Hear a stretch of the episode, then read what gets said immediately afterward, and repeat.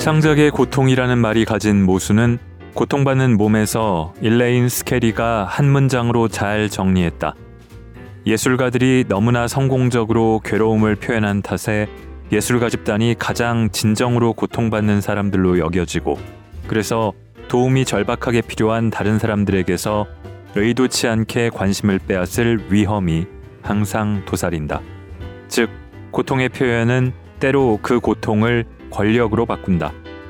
창작을 통해 고통을 다루기보다 창작을 하는 나의 고통에 대해 더욱 열심히 말하는 창작자들이 실로 많다. 골라드는 뉴스룸 책 읽는 순간 북적북적입니다. 저는 심영구 기자입니다. 보름이 지났지만 2023년 새해가 왔습니다. 2020년대 이후에 늘 그런 얘기를 하게 되는 것 같습니다. 2020년, 21년, 22년도 그랬습니다. 낯섭니다. 하물며 23년이라니. 이건 제가 70년대 태어나서 그런 거겠죠? 2020 원더 키디도 지나가고 뭔가 2023년 하면은 터무니없는 해인 듯한 느낌입니다. 2000년대 태어난 분들은 그렇지 않겠죠. 새해라고 다 같은 새해가 아니듯이 말이 그렇습니다. 말이라고 해서 다 같은 말이 아니고 아무 말 대잔치라는 말은 아무 말이나 해선 안 된다는 뜻을 강하게 담고 있죠. 21개의 화두를 던지면서 이 말에 대해서 정교하게 분석한 책을 가져왔습니다. 새해를 여는 책으로 적절한 것 같습니다. 예술사회학자 이라영의 말을 부수는 말입니다. 낭독을 허가한 한결의 출판에 감사드립니다. 고통, 노동, 시간, 나이듦, 색깔, 억울함, 망언, 증언, 몸, 지방, 권력, 아름다움. 이 하나하나마다 저 또한 읽으면서 보니까 하고 싶은 말들이 꽤 적지 않을 것 같은 화두인데요. 이라영 작가는 말에 주목했습니다. 권력의 말이 어떻게 사용되고 저항의 말은 어떻게 감춰지거나 때로는 폄하되고 또 발화에 용기가 필요한지 근래의 사례를 세세하게 들어서 분석을 했습니다. 왜 이 책을 쓰게 됐는지 작년 9월에 나온 책인데요. 고통으로 시작해서 아름다움으로 매듭 짓는 말의 여정이 어떤 의미인지 첫 장이 고통이고 마지막 장의 제목이 아름다움입니다. 이 작가의 말에 담겨 있습니다. 먼저 읽어보겠습니다.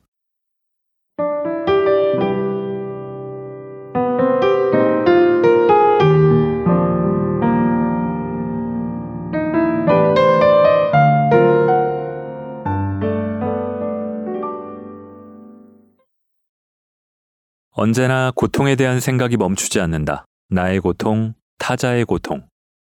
삶은 고통의 한복판에 있고 갖가지 방식으로 그 고통을 견딘다. 세계가 고통의 울부짖음으로 가득하지만 희한하게도 들리지 않는다. 정확히 말하면 듣지 않는다. 폭염 속에서 누군가는 뜨거운 아스팔트 위를 걸으며 오체 투지를 한다. 누군가는 기약 없이 단식을 한다. 누군가는 0.3평이라는 비좁은 철창 속에 제 몸을 구겨 넣는다. 누군가는 매서운 바람 속에서도 아슬아슬한 꼭대기로 올라간다. 방음벽으로 가득한 세상에서 누군가는 말하기 위해서 목숨을 건다. 반면 권력은 말할 기회가 너무나 많다. 권력의 목소리를 들으려는 청자는 항상 대기 중이다. 대체로 권력의 크기에 따라 제 고통을 더 말하고 타인의 고통을 덜 듣는다. 목소리의 불평등은 사회 구조적 불평등의 결과인 동시에 원인이 되어 악순환한다. 속임수로 가득한 권력의 언어는 소수자와 약자의 언어를 봉쇄하고 짓누른 채 연대를 방해한다. 오직 제 고통만 생각하는 권력은 피해자의 위치까지 점령한다. 그래서 권력의 크기만큼이나 억울함의 목소리가 크다. 이 책은 고통에서 시작해 아름다움으로 끝난다. 고통, 노동, 시간, 나이듦, 색깔, 억울함, 망언, 증언, 광주, 여성, 증언, 세대, 인권, 퀴어, 혐오, 여성, 여성 노동자, 피해, 동물, 몸, 지방, 권력, 그리고 아름다움. 이렇게 스물 하나의 화두를 풀어냈다. 권력의 언어, 곧 에이드리언 리치가 말한 압제자의 언어에 밟히지 않으려는 꿈틀거림이다. 각종 밈과 드립이 난무한 언어 속에서 빠르게 상대를 공격하고 이기는 화법이 범람한다. 한편 정치인들은 혐오의 언어를 적극 활용한다. 과격한 비유들이 사실을 왜곡시키고 어느덧 말싸움만 남는다. 그럴수록 정확한 말, 공동체의 윤리를 생각하는 말의 가능성을 생각해 본다. 신뢰받는 화자가 되지 못하거나 침묵당하는 이들의 비명 속에서 말을 찾아 나서는 것이다. 말을 붙들고 싸우는 일은 본질이 아닐지도 모른다. 예를 들어 간호원이 간호사로 바뀌었다고 간호사의 노동에 대한 인식이 더 높아지진 않았다. 내용은 그대로인데 포장지만 바꾼다고 달라지진 않는다. 그러나 언어가 단지 포장지는 아니라는 점이 중요하다. 뉴스에서 유아차라고 말하는 여성 기자. 방송에 나와 완경이라는 어휘를 사용하는 대한폐경학회 의사를 볼 때 사소한 언어들의 분투가 조금씩 일상으로 자리 잡고 있음을 발견한다. 법조계는 성희롱을 성적 괴롭힘으로, 성적 수치심은 성적 불쾌감으로 바꿔나갔다. 정확하게 이름을 붙이고 표현하려는 의지는 인권의식과 함께 성장한다. 언어는 때로 사물, 사람, 세계 등에 대한 인식체계에 깊이 관여한다. 혐오의 언어가 빠른 속도로 증식하는 것에 비하면 저항의 언어는 늘 순탄하지 못하다. 내가 말하는 저항의 언어는 정확한 언어에 가깝다. 정확하게 말하려고 애쓴다는 것은 정확하게 보려는 것, 정확하게 인식하려는 것, 권력이 정해준 언어에 의구심을 품는다는 뜻이다. 권력이 저항의 언어를 항상 진압하는 이유다. 그 대신 권력의 기준으로 왜곡된 언어를 적극적으로 유포한다. 권력의 망언이 난립하는 가운데서도 이에 맞서는 언어들도 지치지 않고 생성된다. 바로 그 지점에 나는 아름다움이 있다고 생각한다. 지금까지 나를 끌고 온 그리고 앞으로도 꾸준히 끌고 갈 화두에서 빠지지 않는 것은 아름다움이다. 아름다움이라는 어휘를 쓰는 것이 때로 오해받을 소지가 있지만 그것은 아름다움 자체가 많이 오해받고 있어서다. 아름다움은 노동과 사랑을 필요로 한다. 그래서 아름다움은 땀을 흘리며 무한히 타자를 품어낸다. 철학자 시몬 베유는 아름다움은 선에 대한 우리들의 갈망을 반추하는 거울과 같다고 말했다. 아름다움이란 무엇인가? 고통과 연대하고 권력에 저항하며 정상성의 균열을 내어 세상에 충격을 주는 행위. 저항과 연대에는 언제나 강한 생명력이 느껴진다.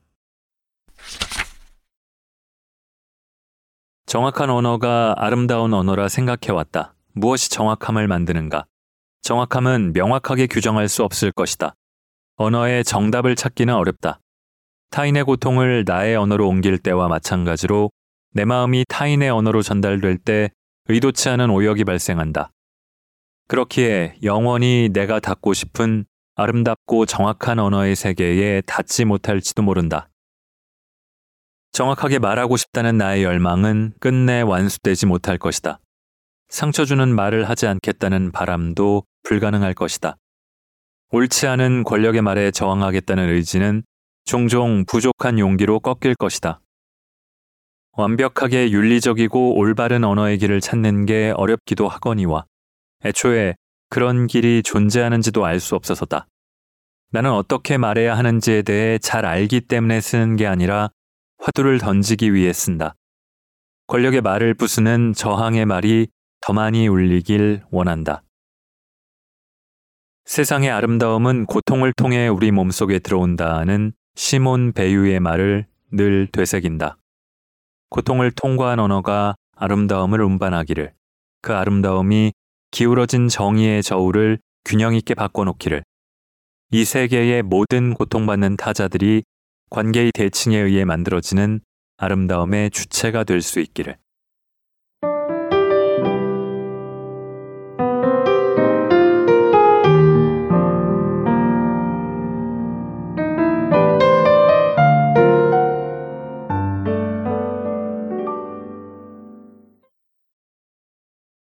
제가 맨 처음에 읽었던 게 첫 장 고통의 한 대목인데요. 이 장님 코끼리 만지듯 벙어리 냉가슴 앓다 뭐 이런 속담 표현들도 요즘에는 적절치 못한 어휘 선택, 장인에 대한 비하 표현들을 쓴 것으로 비판받고 있죠. 너무 많이 쓰여서 상투적인 비유처럼 인식되는 창작의 고통이라든가 글쓰기를 산고에 비교하는 것, 이런 것들에 대한 문제제기 또한 신선하면서도 통렬하게 다가옵니다. 고통을 일부 읽어보겠습니다.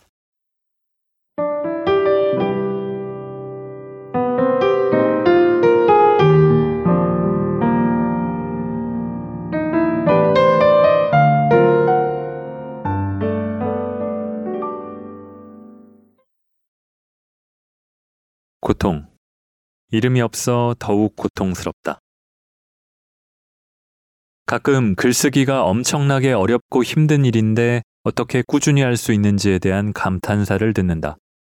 머리가 터질 것 같다, 정신이 붕괴될 지경이다로 표현되는 생각하는 고통부터 어깨가 아프다, 오른쪽 팔이 아프다, 허리가 아프다, 눈이 아프다처럼 실제로 몸에서 일어나는 통증까지 고통은 물론 다양하다. 알아줘서 감사하지만 나의 경우엔 그다지 적극적으로 표현하고 싶은 고통은 아니다. 쓰는 고통에 대한 내 생각은 아니 에르노와 비슷하다. 고통이 없어서가 아니라 왜 특별히 이름을 얻어야 하는 고통인지에 대한 의문이 더 큰 탓이다. 고통에 대해 말하지 않아도 물어봐 준다는 것, 그 자체가 이미 권위를 가진 고통이다. 인정받는 고통은 명예를 얻는다. 그렇기에 그 고통을 감수한다. 나아가 고통에 대해 수치심 없이 말할 수 있으며 그 말하는 목소리는 세상에 울린다. 성인이 된 이후로 돈을 벌기 위해 다양한 일을 하며 버텨온 입장에서 굳이 돌아보자면 솔직히 글 쓰는 일이 다른 노동보다 특별히 더 고통스럽다고 생각한 적은 없다. 여기서 의문이 든다.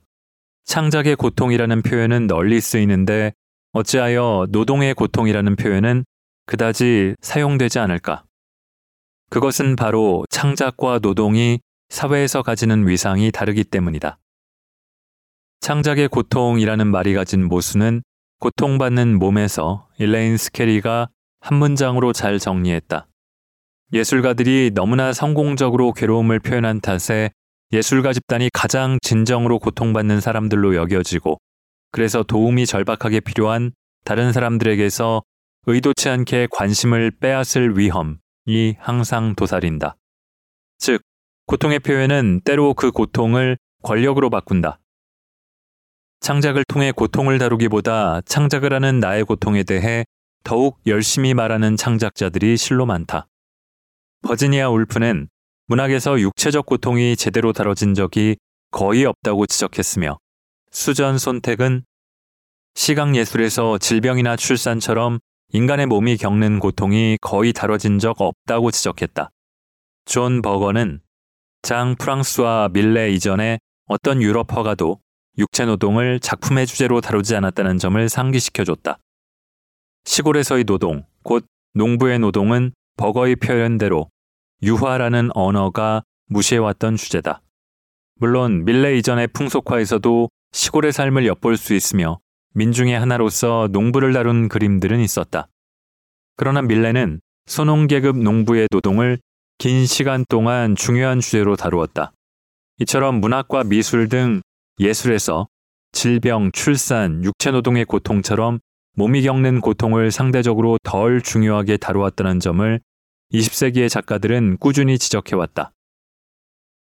또한 고통의 주체로 재현될 수 있는 위치도 제한적이었다. 미술사에서 신체에 가해진 고통의 주체로 가장 자주 재현된 인물은 예수다. 십자가를 지고 골고타 언덕까지 걸어가는 모습, 십자가에 매달려 고통받는 모습 등은 셀 수 없이 많이 재현되었다. 예수의 옆구리, 손바닥, 머리에서 흐르는 피를 통해 그에게 가해진 고통을 전달한다. 예수의 몸에서 흐르는 피와 그가 겪는 고통은 성스럽게 받아들여진다.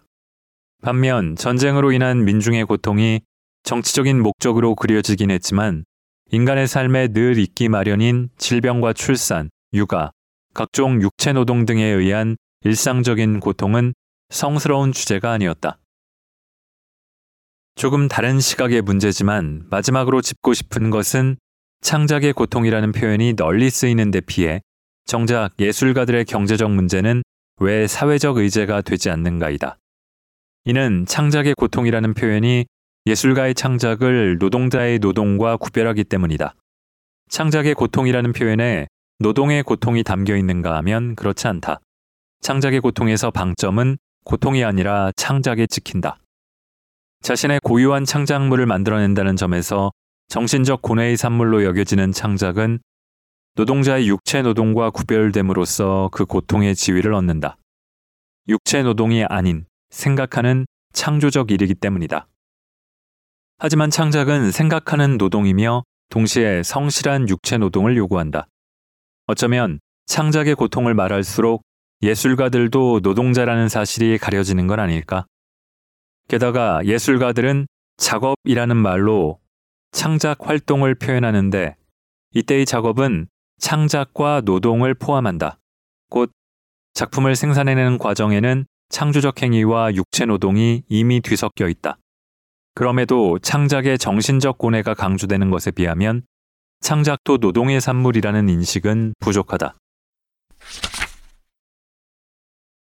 몸의 고통은 철저히 사적이다. 혼자 끙끙 앓는, 말할 수 없는, 형언할 수 없는 고통이라 말하는 이유는 한 개인이 온전히 자신의 몸으로만 겪는 고통을 언어화하는 일이 실로 어렵기 때문이다. 몸 안에 갇힌 고통은 고통받는 사람의 비명과 몸부림 등으로 타인에게 겨우 전해질 뿐이다. 그렇기에 자식의 고통을 바라보는 부모의 입에서 많이 나오는 말이 대신 아파해 줄 수도 없고 이다. 몸의 고통은 분배할 수 없는 고통이다. 나눌 수 없으며 위로가 통하지 않는 고통이기에 사랑하는 사람의 고통을 바라볼 때 원통한 마음이 가득해진다. 출산 후 사망한 영국의 여성 운동가이자 작가인 메리 울스턴 크래프트가 겪은 고통은 다행히도 그의 남편 윌리엄 고드윈의 꼼꼼한 메모 습관 덕분에 잘 남아있다. 울스턴 크래프트의 경험은 18세기 말 의학이 여성의 몸을 대하던 방식을 잘 증명한다. 당시에 막 등장한 남성 산과 의사보다는 전통적인 여성 산파를 선호했던 울스턴 크래프트는 산파의 도움으로 아이를 낳았다.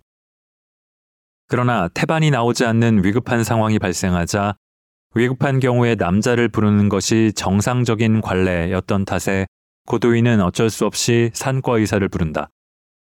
고드윈은 당시의 심정을 절망하고 있었다고 적었다. 이 부분은 아직 전통적인 조산술이 아닌 산과에 대한 신뢰가 없었기 때문이다. 18세기에는 세균학에 대한 지식이 부족했기에 이 의사는 마취도 하지 않은 환자의 자궁 속으로 직접 손을 넣어 태반을 꺼내려 했다. 몸 안에서 찢어진 태반이 부패해갔고 울스턴 크래프트는 끔찍한 고통 속에서 반복적으로 정신을 잃었다.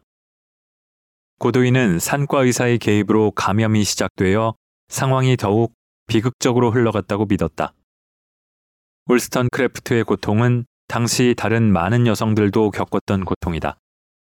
나아가 산후 우울증은 오늘날에야 널리 인식되지만 한 세대 전까지만 해도 대중적으로 알려져 있지 않았다. 이름이 없었다고 해서 고통이 없진 않았다. 메리 울스턴 크래프트의 전기 속에는 이미 출산 후 심한 우울증에 시달리는 여성들이 등장한다. 여성들이 출산 후 겪는 분노와 우울은 단지 이름이 없었을 뿐 실재했다. 메리 울스턴크래프트의 동생 엘리자는 출산 후 심각한 우울증을 겪지만 엘리자의 고통에 대해 그의 남편과 가족들은 엘리자 개인의 성격 탓이라 생각했다. 이처럼 출산의 고통만이 아니라 출산 이후의 고통도 오랫동안 말해지지 않은 고통이었다. 출산의 고통은 영어로 labor pain이다. labor는 노동과 출산 모두를 뜻한다. 노동과 출산은 다른 개념이지만 고통이 은폐된 세계라는 점에서는 분명 공통점이 있다. labor pain이란 표현은 그래서 항상 흥미롭게 들린다. 은폐된 고통에 이름을 붙이고 구체적인 서사를 채우는 일은 비명을 언어화하는 작업이다. 비명 속에서 말을 찾고 고통의 이름을 정확하게 알아갈 때 고통의 연대가 구체적으로 이루어질 수 있다. 청자가 있는 고통은 조명받는다. 그러나 남들이 들어주는 고통은 절반의 고통일 뿐이다. 언어로 정리할 수 없거나 비명이 되어 쏟아지는 소리로만 존재하여 고통의 청자를 만날 수 없을 때, 그래서 그 고통이 철저히 소외될 때, 고통은 진정 고통으로 존재한다. 설명되지 않는 혹은 아무도 설명을 요구하지 않고 듣지 않으려는 몸의 고통을 구체적으로 말하는 일은 그 자체로 운동이다. 은폐되어 보이지 않는 고통을 보이도록 만드는 과정에서 고통의 주체를 새롭게 인식시키기 때문이다. 노동자의 산업재해처럼 약자들의 고통일수록 오랫동안 이름이 없었다. 육체 노동의 고통, 여성의 몸이 겪는 고통, 임신한 흑인 여성의 몸에 닥치는 위험 등에는 구체적인 서사가 있지만 권력이 없을수록 고통을 말하기 어렵고 또 말한다 해도 들어줄 청자가 없다. 누구도 알아보지 못하는 고통이야말로 진정한 고통이 아닐까.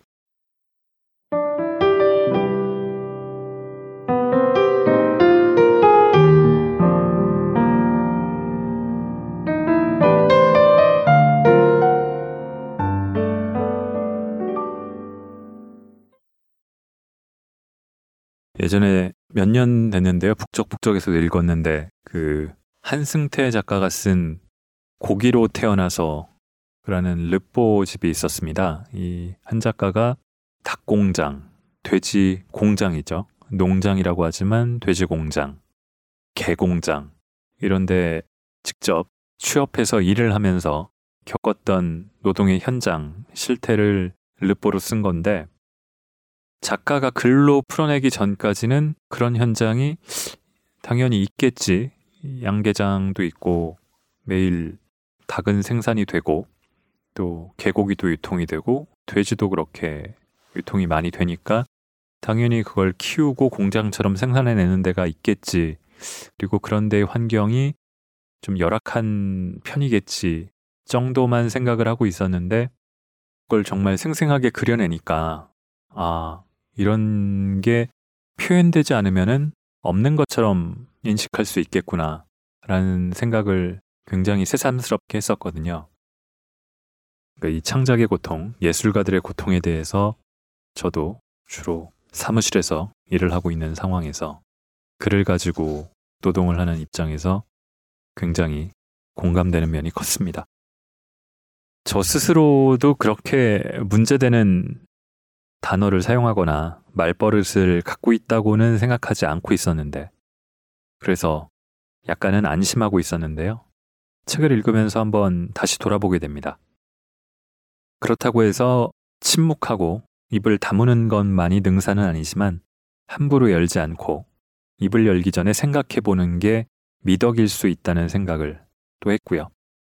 작가의 말처럼 고통을 통과한 언어가 아름다움을 운반할 수 있기를 희망하면서 마지막 장 아름다움을 일부 읽으면서 이번 북적북적 마치겠습니다. 들어주신 모든 분들 감사합니다.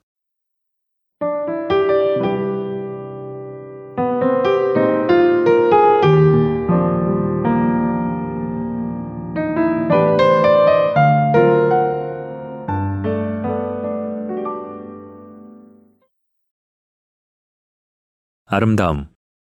공정은 아름다움과 연대한다. 비둘기 두 마리가 작은 독방에 갇혔다. 창문 하나 없는 어두운 방 안에서 푸드덕 푸드덕 날아다니며 출구를 찾지만 나가지 못한다. 오래전 내가 기획에 참여했던 한 전시에 출품된 작품이다. 아마도 작가는 구속된 자유를 감옥에 갇힌 새로 표현했을 것이다. 당시에 나는 참여 작가와 작품을 적극적으로 선택하지 못하는 20대의 어시스턴트 위치였다. 살아있는 새를 실제로 감옥에 가둔 작품 앞에서 혼란을 느꼈으나 어쩌지 못했다. 작가가 자주 방문해서 새를 살피긴 했다. 20일간의 전시가 끝나고 철거를 할 때 작가는 비둘기를 데리고 갔다. 그 후 한 동물단체에서 아직 철거가 끝나지 않은 어수선한 전시장을 방문했다. 동물학대로 신고를 받았다며 현장 조사를 나왔다고 했다. 그들에게 전시 공간을 안내하며 상황을 설명하는데 가슴이 떨렸다. 시간이 지나면서 점점 내게 그 사건은 선명하게 다가왔다. 나의 무지와 소극적 태도로 인해 결과적으로 동물학대에 참여한 것이나 다름없었다. 살아있는 생명을 창작의 도구로 만들어 의미를 생산하는 매개로 위치시킬 때 창작의 결과는 윤리적일 수 있을까? 구호단체 광고를 볼 때도 생각이 복잡해진다. 갈비뼈가 앙상하게 드러난 아이들 주변에는 파리가 날아다니지만 아이들은 그 파리를 쫓을 기운도 없어 보이고 그저 쾌한 눈빛으로 앉아 있다. 아프리카의 모습은 그렇게 전달된다. 이 세계의 비참함을 알려야 하고 보는 사람들의 감정을 움직여야 하고 나아가 조금이라도 후원금을 모아 그 비참함의 수위를 낮출 수만 있다면 많은 사람들이 동참하도록 이끌어야 한다. 연민은 강한 정치적 힘을 만든다. 그럼에도 고통을 재현하는 방식에 대한 고민이 따른다. 불쌍한 존재는 너무도 무력하다. 부당하게 고통받는 존재들은 그저 이 세계의 불쌍한 존재라는 틀에 갇힐 뿐이다. 그렇게 연민의 대상 이상으로 나아가지 못한다.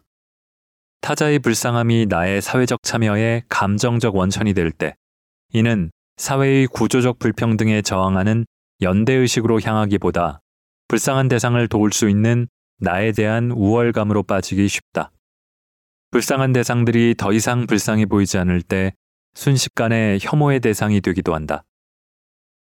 그렇다면 고통은 재현되지 말아야 하는가?